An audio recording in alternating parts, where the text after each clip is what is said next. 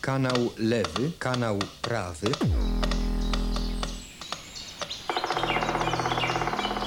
Punkt słyszenia. Dźwiękowe spotkanie z łazikiem gawędziarzem.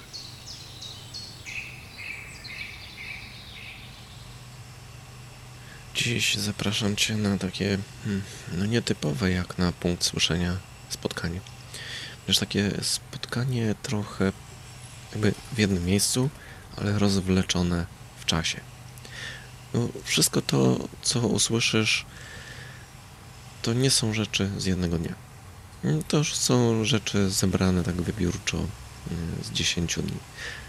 Każdy ten fragment to jest, to jest fragment tak naprawdę. Tylko kilka, hmm, kilkanaście, może kilkadziesiąt sekund z każdego dnia. No bo to jakby były odgłosy, które ciągną się długo. A w ogóle to zaczęło się od tego, że z Dorotą stwierdziliśmy, że robimy przemeblowanie i sypialnię, którą mamy od ulicy, przenosimy tam, gdzie mieliśmy taką wspólną pracownię, od podwórka. No i to się zeszło akurat e, z momentem, kiedy przyszły takie straszne upały i mówimy, fajnie, bo będzie można spać przy otwartym oknie.